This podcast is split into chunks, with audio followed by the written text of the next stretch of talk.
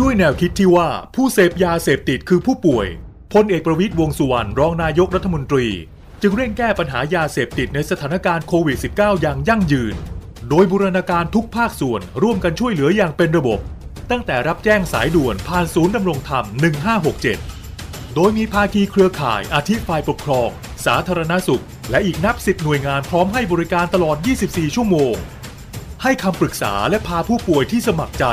เข้าสู่ขั้นตอนการคัดกรองบำบัด รักษาฟื้นฟูทั้งในและนอกสถานพยาบาล ตลอดจนส่งเสริมอาชีพเพื่อให้กลับสู่วิถีชีวิตที่ดีขึ้นกว่าเดิม โดยเน้นย้ำให้ชุมชนหมู่บ้าน มีส่วนร่วมเป็นศูนย์กลางช่วยแก้ปัญหา ดูแล และให้โอกาสอย่างจริงใจ เพื่อเป็นการคืนคนดีสู่สังคม ตามเจตนารมณ์ของรัฐบาล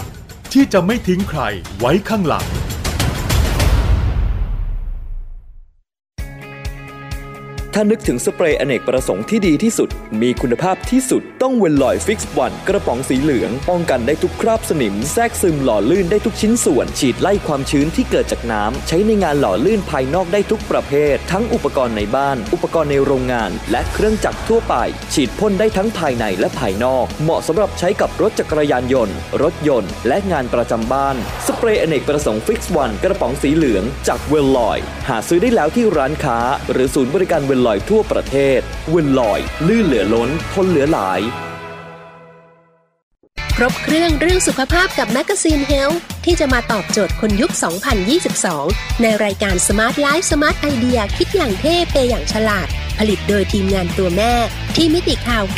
90.5 ทุกวันจันทร์ถึงศุกร์บ่ายโมงถึงบ่ายสองแล้วพบกันบนทุกแพลตฟอร์ม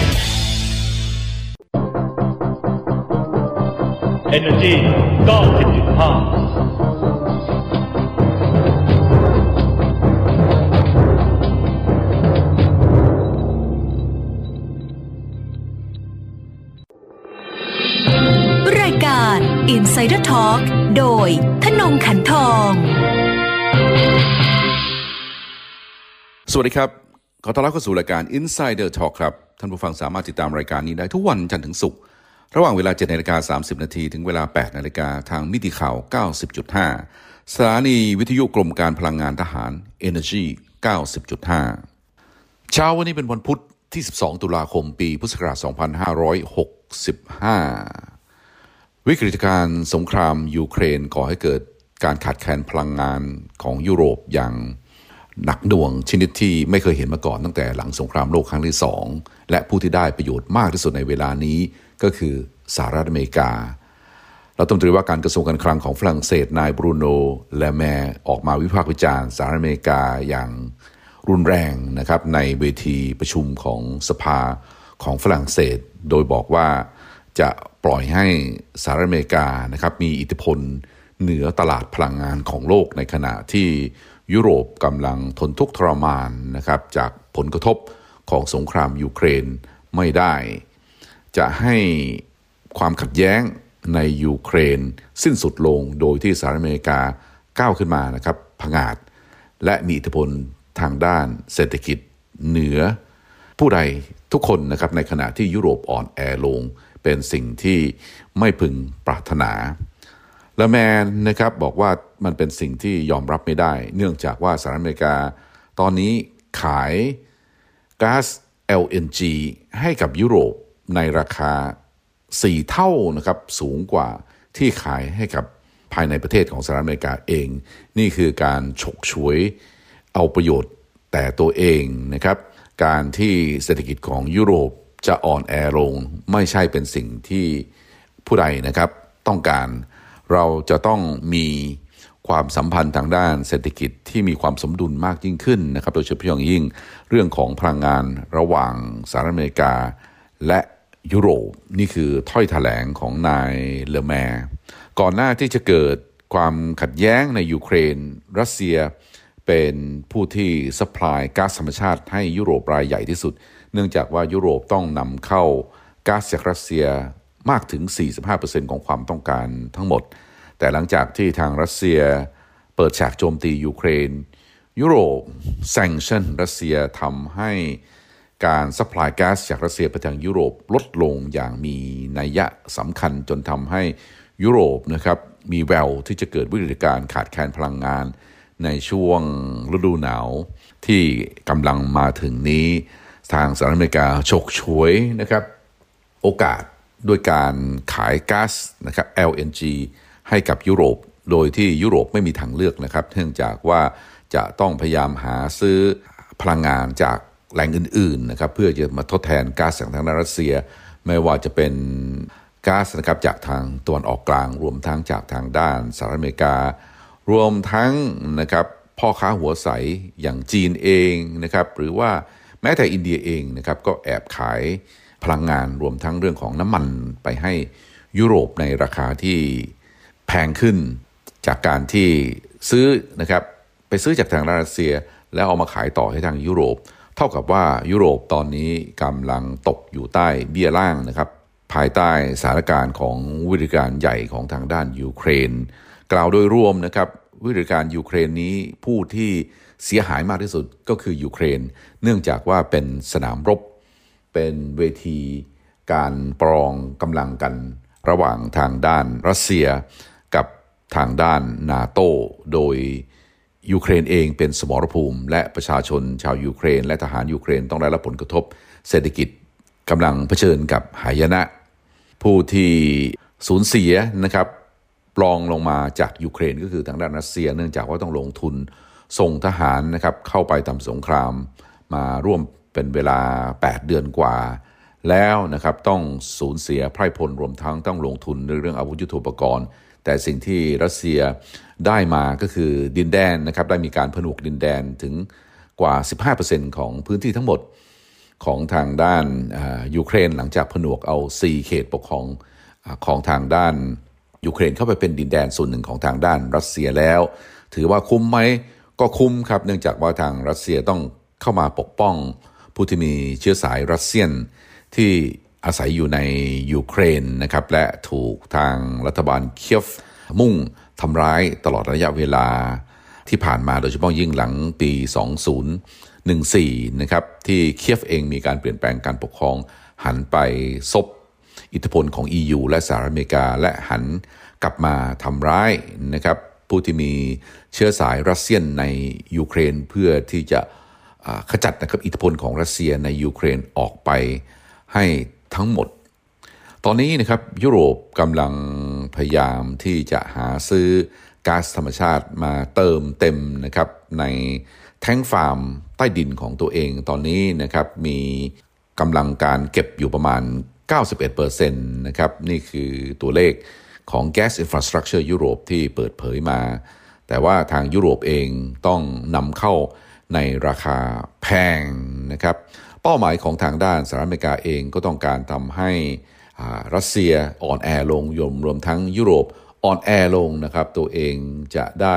ประโยชน์จากการที่คู่แข่งนะครับอ่อนแอลงส่วนยูเครนไม่ต้องพูดถึงนะครับจะเป็นตายร้ายดีอย่างไร ไม่มีใครสนใจนะครับยูเครนเป็นเพียงหมากตัวหนึ่งเท่านั้นเอง มาอัปเดตสงครามยูเครน วันที่2นะครับหลังจากที่ทางรัสเซียนะครับเปิดฉากโจมตีเคียฟนะครับในวันจันทร์ที่ผ่านมา เพื่อที่จะตอบโต้จากการที่ทางยูเครน มีการถล่มสะพานที่เชื่อมโยงระหว่างคาบสมุทรไครเมียกับทางด้านรัสเซีย การโจมตีครั้งนี้นะครับหนักหน่วงและรุนแรงนะครับ shock and awe นะครับก็คือทำให้ข้าศึก รู้สึกช็อกนะครับและรู้สึกหวั่นกลัว เหมือนกับสงครามในตะวันออกกลางนะครับที่ทางสหรัฐอเมริกาเปิดฉากโจมตีอิรักนะครับในรูปแบบ shock and awe นะครับก็คือปูพรมระเบิดนะครับ bomb ขนาดใหญ่ bomb ทุกทั้งวันทั้งคืนนะครับแต่ของรัสเซียไม่ได้ถึงขนาดที่ทางสหรัฐอเมริกาปูพรมในอิรักนะครับหรือว่าในสงครามเวียดนาม เนื่องจากว่าทางรัสเซียเองก็ยังคงมีความลึกๆนะครับก็มีความผูกพันกับทางด้านยูเครนเหมือนบ้านพี่เมืองน้องนะครับไม่ต้องการทำลายยูเครนทั้งประเทศนะครับเพราะว่าทางรัสเซียเองต้องการที่จะผนวกดินแดน ส่วนที่เป็นชาวรัสเซียนนะครับอาศัยอยู่และก็ปล่อยให้ยูเครนบางส่วนนะครับสามารถที่ปกครองตัวเองได้ แต่นโยบายการต่างประเทศ ต้องไม่ขึ้นอยู่กับตะวันตก แต่ว่าจะขึ้นอยู่กับทางมอสโกแทนนี่คือเป้าหมายที่ทางรัสเซียตั้งเอาไว้ตั้งแต่ก่อนที่จะมีการปฏิบัติการทหารพิเศษนะครับ ปฏิบัติการพิเศษทางด้านการทหาร เพราะว่าทางรัสเซียเองไม่ได้เปิดฉากสงครามเต็มรูปแบบกับทางด้านยูเครน นี่คือเงื่อนไขนะครับ ข้อจำกัดของสงครามยูเครนที่ผ่านมาทำให้ทางรัสเซียเองไม่สามารถที่จะ จัดการกับทางด้านยูเครนได้ถนัดมือ มีน้ำซ้ำนะครับยูเครนเองก็ได้รับการสนับสนุนจากกองทัพของฝ่ายนาโตนะครับที่มีสมาชิกอยู่ 30 ประเทศนะครับและมีพันธมิตรอีก 10 กว่าประเทศ ให้การสนับสนุนยูเครนอยู่ เท่ากับว่าทางรัสเซียเอง ต้องทำสงครามกับอีก 40 ประเทศนะครับ40 รุ่มหนึ่ง จึงไม่ใช่เป็นเรื่องง่ายนะครับที่จะเอา ชนะได้เห็นได้ชัดเจนนะครับว่าในช่วง 2-3 สัปดาห์ที่ผ่านมากองทัพรัสเซียต้องถอยออกจากหลายพื้นที่นะครับโดยเฉพาะยิ่งในคาร์คอฟนะครับรวมทั้งในพื้นที่ในทางด้านโดเนตสก์ด้วยนะครับเนื่องจากว่าถูกตีโต้จากฝ่ายยูเครนที่ได้รับการสนับสนุนจากนาโตหรือไม่ก็กองทัพนาโตนะครับแฝงตัวเข้าไปในกองทัพของยูเครนและรบ ให้กับทางด้านยูเครนทำให้ทางรัสเซียตอนนี้ต้องปรับยุทธศาสตร์ของอการรบเพื่อที่จะตีโต้กลับไปนะครับการทำสงครามตั้งแต่วันจันทร์รวมทั้งเมื่อวานนี้วันอังคารนะครับดำเนินไปอย่างค่อนข้างที่จะดูเดือดนะครับ โดยฝ่ายรัสเซียเป็นฝ่ายเปิดฉากก่อนนะครับ เมื่อวานนี้ทางรัสเซียกระนำขีปนาวุธและโดรน วัตถุระเบิดใส่ยูเครนระลอกใหม่นะครับ ซึ่งทำให้มีผู้เสียชีวิตไปอย่างน้อย 19 คนนะครับ ในขณะเดียวกันนายวลาดิเมียร์เซเลนสกี้ผู้นำของทางด้านยูเครน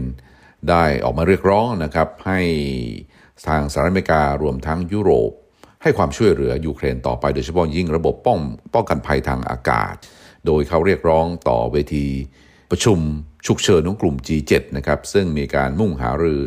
สนับสนุนเคียฟนะครับให้มากยิ่งขึ้น ถึงแม้ว่ารัสเซียจะออกมาเตือนว่าจะตอบโต้จากการที่ตะวันตกแสดงตัวเป็นพวกเดียวกันกับยูเครน ในการสู้รบขัดแย้งคราวนี้ ซึ่งทวีความรุนแรงมากยิ่งขึ้น ถือว่าสงครามของยูเครนนะครับมีความรุนแรงมากยิ่งขึ้น ยกระดับขึ้นนะครับจากการที่ทางรัสเซียเริ่มที่จะโจมตีกรุงเคียฟและเมืองต่างๆ ทั้งหลายประมาณ 10 จุดนะครับ10 เมืองด้วยกันในยูเครนในวันจันทร์ที่ผ่านมา และในวันอังคารที่ผ่านมาก็เพิ่มอีกประมาณ 10 จุด สรุปแล้วนะครับในการโจมตี 2 วันที่ผ่านมาของกองทัพรัสเซียมุ่งโจมตี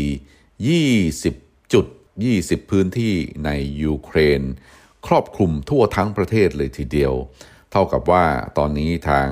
รัสเซียเองพยายามที่จะดึงเกมสงครามมาอยู่ในมือของตัวเอง ไม่ได้จำกัดวง เฉพาะในแคว้นดอนบาสนะครับ ซึ่งอยู่ทางภาคตะวันออก รวมทั้งตะวันออกเฉียงใต้ของยูเครน เท่านั้นเนื่องจากว่าตอนนี้นะครับสามารถที่จะผนวกดินแดนในบริเวณนี้เข้าไปเป็น ส่วนหนึ่งนะครับของดินแดนของทางด้านรัสเซียได้แล้วนะครับ ในช่วงเช้าวันอังคารที่ผ่านมา มีเสียงเตือนภัยการโจมตีทางอากาศนะครับ ดังก้องไปทั่วทั้งประเทศยูเครนนะครับทำให้ประชาชนนะครับทั้งที่อยู่ในกรุงเคฟ และเมืองใหญ่อื่นๆ ต้องหลบเข้าไปอยู่ในหลุมหลบภัยนะครับ หลังจากที่สถานการณ์ก่อนหน้านี้ค่อนข้างที่จะเงียบสงบ การ กระหน่ำโจมตีของรัสเซียระลอกล่าสุด มุ่งเล่นงานนะครับโครงสร้างพื้นฐานของยูเครน ไม่ว่าจะเป็นโรงไฟฟ้าเรื่องของพลังงาน เรื่องของระบบสื่อสารนะครับซึ่งก็จะทำให้ยูเครนมีปัญหาต่อไปนะครับ ว่าประการแรกจะไม่มีไฟฟ้าใช้ อาจจะไม่มีอาหารเพียงพอ รวมทั้งจะไม่มีระบบสื่อสารนะครับอินเทอร์เน็ต หรือว่าโทรศัพท์ ก็มีความเป็นไปได้นะครับ ถ้าหากว่าถูกโจมตีแบบนี้ เนื่องจากว่าทางรัสเซียเองตอนนี้มีการปรับเปลี่ยนยุทธวิธีนะครับ เพื่อที่จะทำให้ทางยูเครนเองอยู่ไม่ได้ เมื่อยูเครนอยู่ไม่ได้ ก็เท่ากับว่ารัฐบาลของนายวโลดิเมียร์เซเลนสกี้ขาดความชอบธรรมในการดูแลประเทศต่อไป มีรายงานว่า มีผู้เสียชีวิตนะครับหนึ่งราย เมื่อมีขีปนาวุธ 12 ลูกถล่มใส่อาคาร สถานที่สาธารณะหลายเมืองในเมืองซาโปริเซียนะครับทางภาคใต้ของประเทศรวมทั้งทำให้เกิดไฟไหม้ขนาดใหญ่ในขณะเดียวกันทางเจ้าหน้าที่ท้องถิ่นผู้หนึ่งอ้างว่าขีปนาวุธเหล่านี้ยิงใส่นะครับ สถานที่ต่างๆ ทั้งหลาย พวกอาคารสถานที่พลังงานในแคว้นลวิฟนะครับและแคว้น วินนิสตยานะครับซึ่งอยู่ทางภาคตะวันตกของยูเครนก็ถูกโจมตีเช่นกันนะครับ ถึงแม้ว่ายูเครนอ้างว่าสามารถที่จะสอยขีปนาวุธของรัสเซียที่กำลังบินมาลูกหนึ่งก่อนที่มันจะไปถึงกรุงเคียฟได้นะครับ ทั้งนี้เมืองหลวงของยูเครนยังคงเจอกับปัญหาไฟฟ้าดับ สืบเนื่องมาจากการถูกโจมตีอย่างดุเดือดรุนแรง ตั้งแต่วันก่อนหน้านั้น ขีปนาวุธหรือว่าจรวดที่ทางรัสเซียถล่มนะครับใน สงครามระลอกใหม่นะครับในช่วงสองวันที่ผ่านมา เป็นขีปนาวุธและจรวดที่ยิงจากภาคพื้นดิน ยิงมาจากทะเลนะครับเรือรบนะครับรวมทั้งยิงมาจากเครื่องบินรบด้วยนะครับถือว่ารัสเซียเปิดศึกใหญ่เลยทีเดียว วิตาลีคิมผู้ว่าการแคว้นมิโคลาอิฟนะครับทางภาคใต้ของยูเครนรบเร้าให้ประชาชนยังคงอยู่ในหลมหลุบภัย ต่อไปเนื่องจากยังคงมีขีปนาวุธจำนวนเพียงพอนะครับล่องลอยอยู่ในอากาศ ทางสำนักงานฉุกเฉินแห่งรัฐของยูเครนแถลงว่ามีผู้เสียชีวิตไป 19 คนและบาดเจ็บ 105 คน จากการโจมตีในวันจันทร์นะครับเหยื่ออย่างน้อยที่สุด 5 รายอยู่ในกรุงเคียฟขณะเดียวกันมีรายงาน ว่าเมืองใหญ่น้อยมากกว่า 30 แห่งไม่มีไฟฟ้าใช้ตั้งแต่เมืองหลวงเคียฟนะครับไปจนถึงเมืองลวิฟนะครับ เมืองใหญ่ทางภาคตะวันตกที่อยู่ใกล้ๆ กับชายแดนของประเทศโปแลนด์ ขณะที่ประธานาธิบดีวลาดิเมียร์เซเลนสกี้ของยูเครนมีกำหนดนะครับว่าจะมีการปราศรัยประชุมกับผู้นำของกลุ่ม 7 ชาติอุตสาหกรรมชั้นนำของโลก หรือว่ากลุ่ม G7 นะครับในการประชุมแบบทางไกลในวันอังคาร ที่ผ่านมาเยอรมนีซึ่งเป็นประธาน วาระปัจจุบันของ G7 ประกาศจัดการประชุมฉุกเฉินครั้งนี้ขึ้นมา หลังจากที่ทางรัสเซียเปิดฉากถล่มนะครับยูเครนขนาดใหญ่ในวันจันทร์ที่ผ่านมา โดยนายเซเลนสกี้ระบุว่าสิ่งที่ยูเครนต้องการมากที่สุดในเวลานี้ก็คือระบบป้องกันภัยทางอากาศ ส่วนประธานาธิบดีโจไบเดนของสหรัฐรับปากแล้วนะครับ ว่าจะจัดส่งให้ทั้ง โจไบเดนและเซเลนสกี้มีการพูดคุยกันทางโทรศัพท์ และโจไบเดนนะครับให้คำมั่นกับเซเลนสกี้ว่าสหรัฐอเมริกาจะอยู่เคียงข้างยูเครน และจะให้การสนับสนุนทางอาวุธยุทโธปกรณ์ที่ทางยูเครนต้องการ มีรายงานว่าไบเดนและผู้นำของกลุ่ม G7 อื่น ๆนะครับ จะแสดงจุดยืนอย่างแน่วแน่นะครับว่าจะให้การสนับสนุนยูเครนต่อไป เท่ากับว่าทางกลุ่ม G7 นะครับนำโดยทางสหรัฐอเมริการวมทั้งนาโตเองไม่ได้มีความประสงค์นะครับที่จะให้สงครามยูเครนยุติลง ไม่ได้มีความพยายามนะครับหรือว่ามีสัญญาณใด ๆ จากทางด้านสหรัฐอเมริกาและนาโตที่จะให้ยูเครนกับทางด้านรัสเซียบรรลุสันติภาพ แม้ว่าทางประธานาธิบดีวลาดิเมียร์ปูตินของทางด้านรัสเซียจะได้ส่งสัญญาณออกมาก่อนหน้านี้แล้วนะครับหลังจากที่ มีการผ่านกฎหมายและมีการเซ็นนะครับรับรองรับเอานะครับ4เขตปกครองของยูเครนเข้าไปเป็นดินแดนส่วนหนึ่งของทางด้านรัสเซีย ทางรัสเซียก็เปิดเผยว่าพร้อมนะครับที่จะเจรจานะครับ เนื่องจากว่าทางรัสเซียได้พื้นที่ดั้งเดิมของตัวเองรวมทั้งสามารถที่จะปกป้องประชาชนชาวรัสเซียส่วนใหญ่ได้แล้วนะครับ พร้อมที่จะเปิดเจรจา แต่ว่าไม่ปรากฏว่าทางเซเลนสกี้นะครับ ได้ออกมาตอบสนองในเรื่องนี้เขากับแสดงท่าทีที่แข็งกร้าวนะครับ บอกว่าจะเอาดินแดนคืนรวมทั้งเรื่องของไครเมียด้วยนะครับ ซึ่งทางรัสเซียผนวกเอาก่อนหน้านี้ในปี 2014 ทางสหรัฐอเมริกาโดยเฉพาะยิ่งอังกฤษเองก็ไม่ต้องการให้ยูเครนบรรลุแผนสันติภาพใดๆ กับทางด้านรัสเซีย เท่ากับว่านะครับโลกตะวันตกนะครับนำโดยสหรัฐอเมริกาอังกฤษ ลุ่มนาโตและ EU ขณะนี้มีจุดยืนที่แข็งกร้าว ต่อรัสเซียจะยังคงสนับสนุนยูเครน ต่อไปในการทำสงครามกับทางด้านรัสเซีย ซึ่งทางรัสเซียมองว่าเท่ากับว่าเลี่ยงไม่ได้นะครับที่ต่อไปสงครามยูเครนอาจจะทะลักเข้าไปในยุโรปกลายเป็นความขัดแย้งระหว่างรัสเซียกับยุโรป หรือว่าสหรัฐอเมริกาโดยตรง เนื่องจากว่า ทางสหรัฐอเมริกา และยุโรปให้การสนับสนุนยูเครนอย่างเต็มที่ นอกจากนี้เองนะครับยังมีการคาดการณ์ว่าผู้นำ G7 นะครับจะออกมาเตือนเบลารุสซึ่งเป็นพันธมิตรที่ใกล้ชุดชิดที่สุดของรัสเซีย ไม่ให้เข้าไปยุ่งกับสงครามยูเครน หลังจากเมื่อวันจันทร์ที่ผ่านมาเบลารุสเองประกาศว่าจะมีความร่วมมือทางด้านการทหารกับทางด้านรัสเซีย พร้อมที่จะส่งกองกำลังทหารไปประจำการร่วมกับกองทัพรัสเซียใกล้ชายแดนยูเครน เพื่อที่จะตอบโต้การคุกคามจากเคียฟและตะวันตก โดยที่ประธานาธิบดีอเล็กซานเดอร์ลูกาเชนโกบอกว่าเขากับประธานาธิบดีวลาดิเมียร์ปูตินของรัสเซียเห็นพ้องกัน ที่จะจัดตั้งการรวมกลุ่มของทหารระดับภูมิภาครวมกันขึ้นมา เพื่อผลักไสสิ่งที่ ลูกาเชนโกอ้างว่าการที่ยูเครนอาจจะเข้าโจมตีเบลารุสก็มีความเป็นไปได้นะครับ ที่ผ่านมาเบลารุสเองอนุญาตให้กองทหารรัสเซีย ใช้พื้นที่ของตนเป็นจุดรวมพลสำหรับการทำสงครามรุกรานยูเครน แต่ไม่ได้ส่งทหารร่วมสู้รบด้วย ขณะเดียวกันนะครับเซอร์เกริยาบคอฟรัฐมนตรีช่วยว่าการกระทรวงต่างประเทศของรัสเซียได้กล่าวเตือนในวันอังคารที่ผ่านมาว่า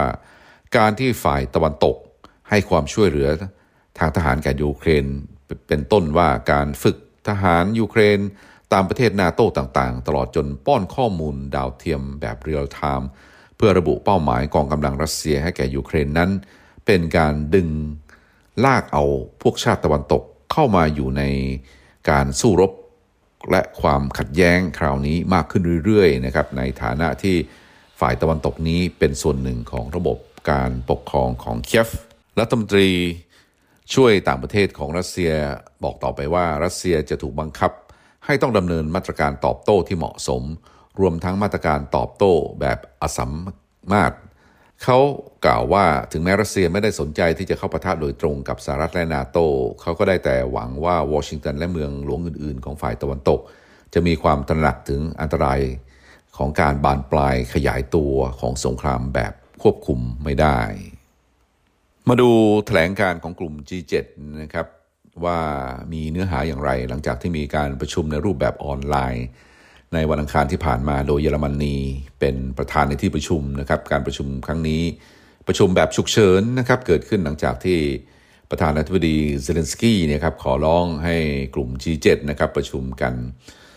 โดย G7 นะครับออกแถลงการว่าเราจะเดินหน้าให้การสนับสนุน ทางการเงิน ด้านมนุษยธรรม การทหารและการทูตและทางกฎหมาย รวมทั้งขอยืนหยัดเคียงข้างยูเครนตราบนานเท่านานนะครับ นี่คือจุดยืนของ G7 ซึ่งเท่ากับว่ากลุ่ม G7 นะครับไม่ได้มีความประสงค์นะครับที่จะให้ยูเครน และรัสเซียมีการเจรจาเพื่อที่จะบรรลุ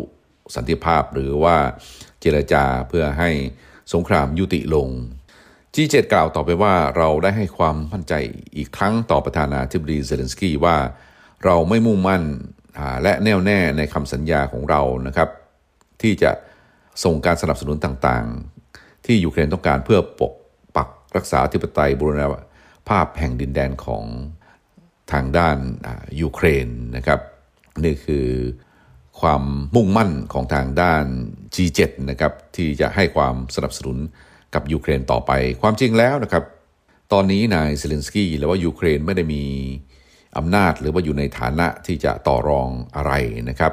ต้องทำตามสิ่งที่สหรัฐอเมริกาอังกฤษหรือว่ากลุ่ม G7 ต้องการนะครับการประชุมนัดฉุกเฉินนี้นะครับข่าวบอกว่านายเซเลนสกี้เรียกร้องความจริงแล้วกลุ่ม G7 นะครับเป็นผู้ที่ออกแบบออกมาเองนะครับเพื่อที่จะแสดงจุดยืน ว่าจะให้การสนับสนุนยูเครนต่อไป แถลงการของกลุ่ม G7 เองก็ยังมีการประนามรัสเซียที่ยิงขีปนาวุธถล่มยูเครนด้วยนะครับ โดยชี้ว่าการโจมตีพลเรือนนั้นถือเป็นอาชญากรรมของสงคราม และระบุว่าเราจะทำให้ประธานาธิบดีวลาดิเมียร์ปูติน และทุกฝ่ายที่เกี่ยวข้องต้องรับผิดชอบ ความจริงทางรัสเซียเองไม่ได้มุ่งนะครับโจมตีพลเรือน เพราะฆ่าประชาชนมันไม่ได้มีประโยชน์นะครับ เป้าหมายของทางด้านรัสเซียก็คือ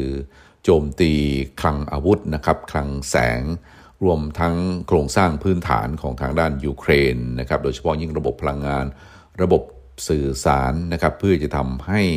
การดำรงอยู่นะครับของรัฐะของรัฐบาลเคียฟนะครับไม่สามารถที่จะดำรงอยู่ต่อไปได้ เนื่องจากว่าถ้าไม่ถ้าว่าไม่สามารถที่จะดูแลประชาชนได้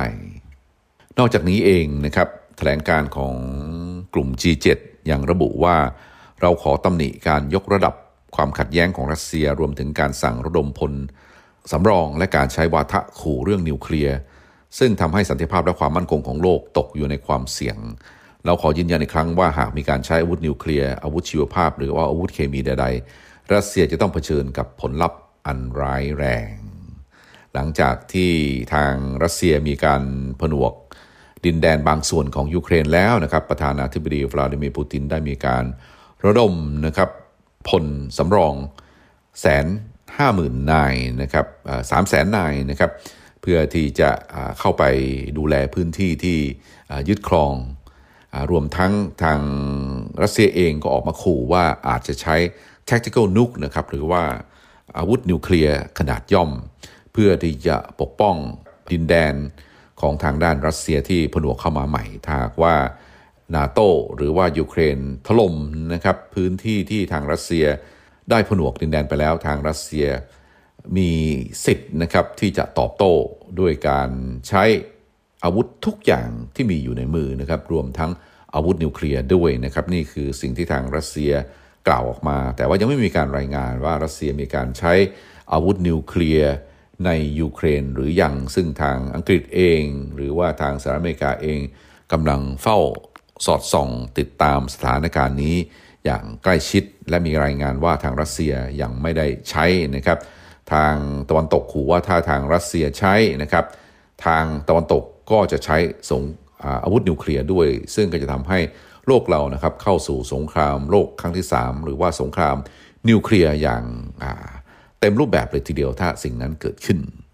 สำหรับนนี้รายการ i n s i d e r Talk เวลาหมดลงพอดีนะครับ ติดตามรายการนี้ได้ทุกวันจันทร์ถึงศุกร์ เวลาเดียวกันนี้ทางมิติข่าว 90.5สำหรับวันนี้ขอลาไปก่อน สวัสดีครับ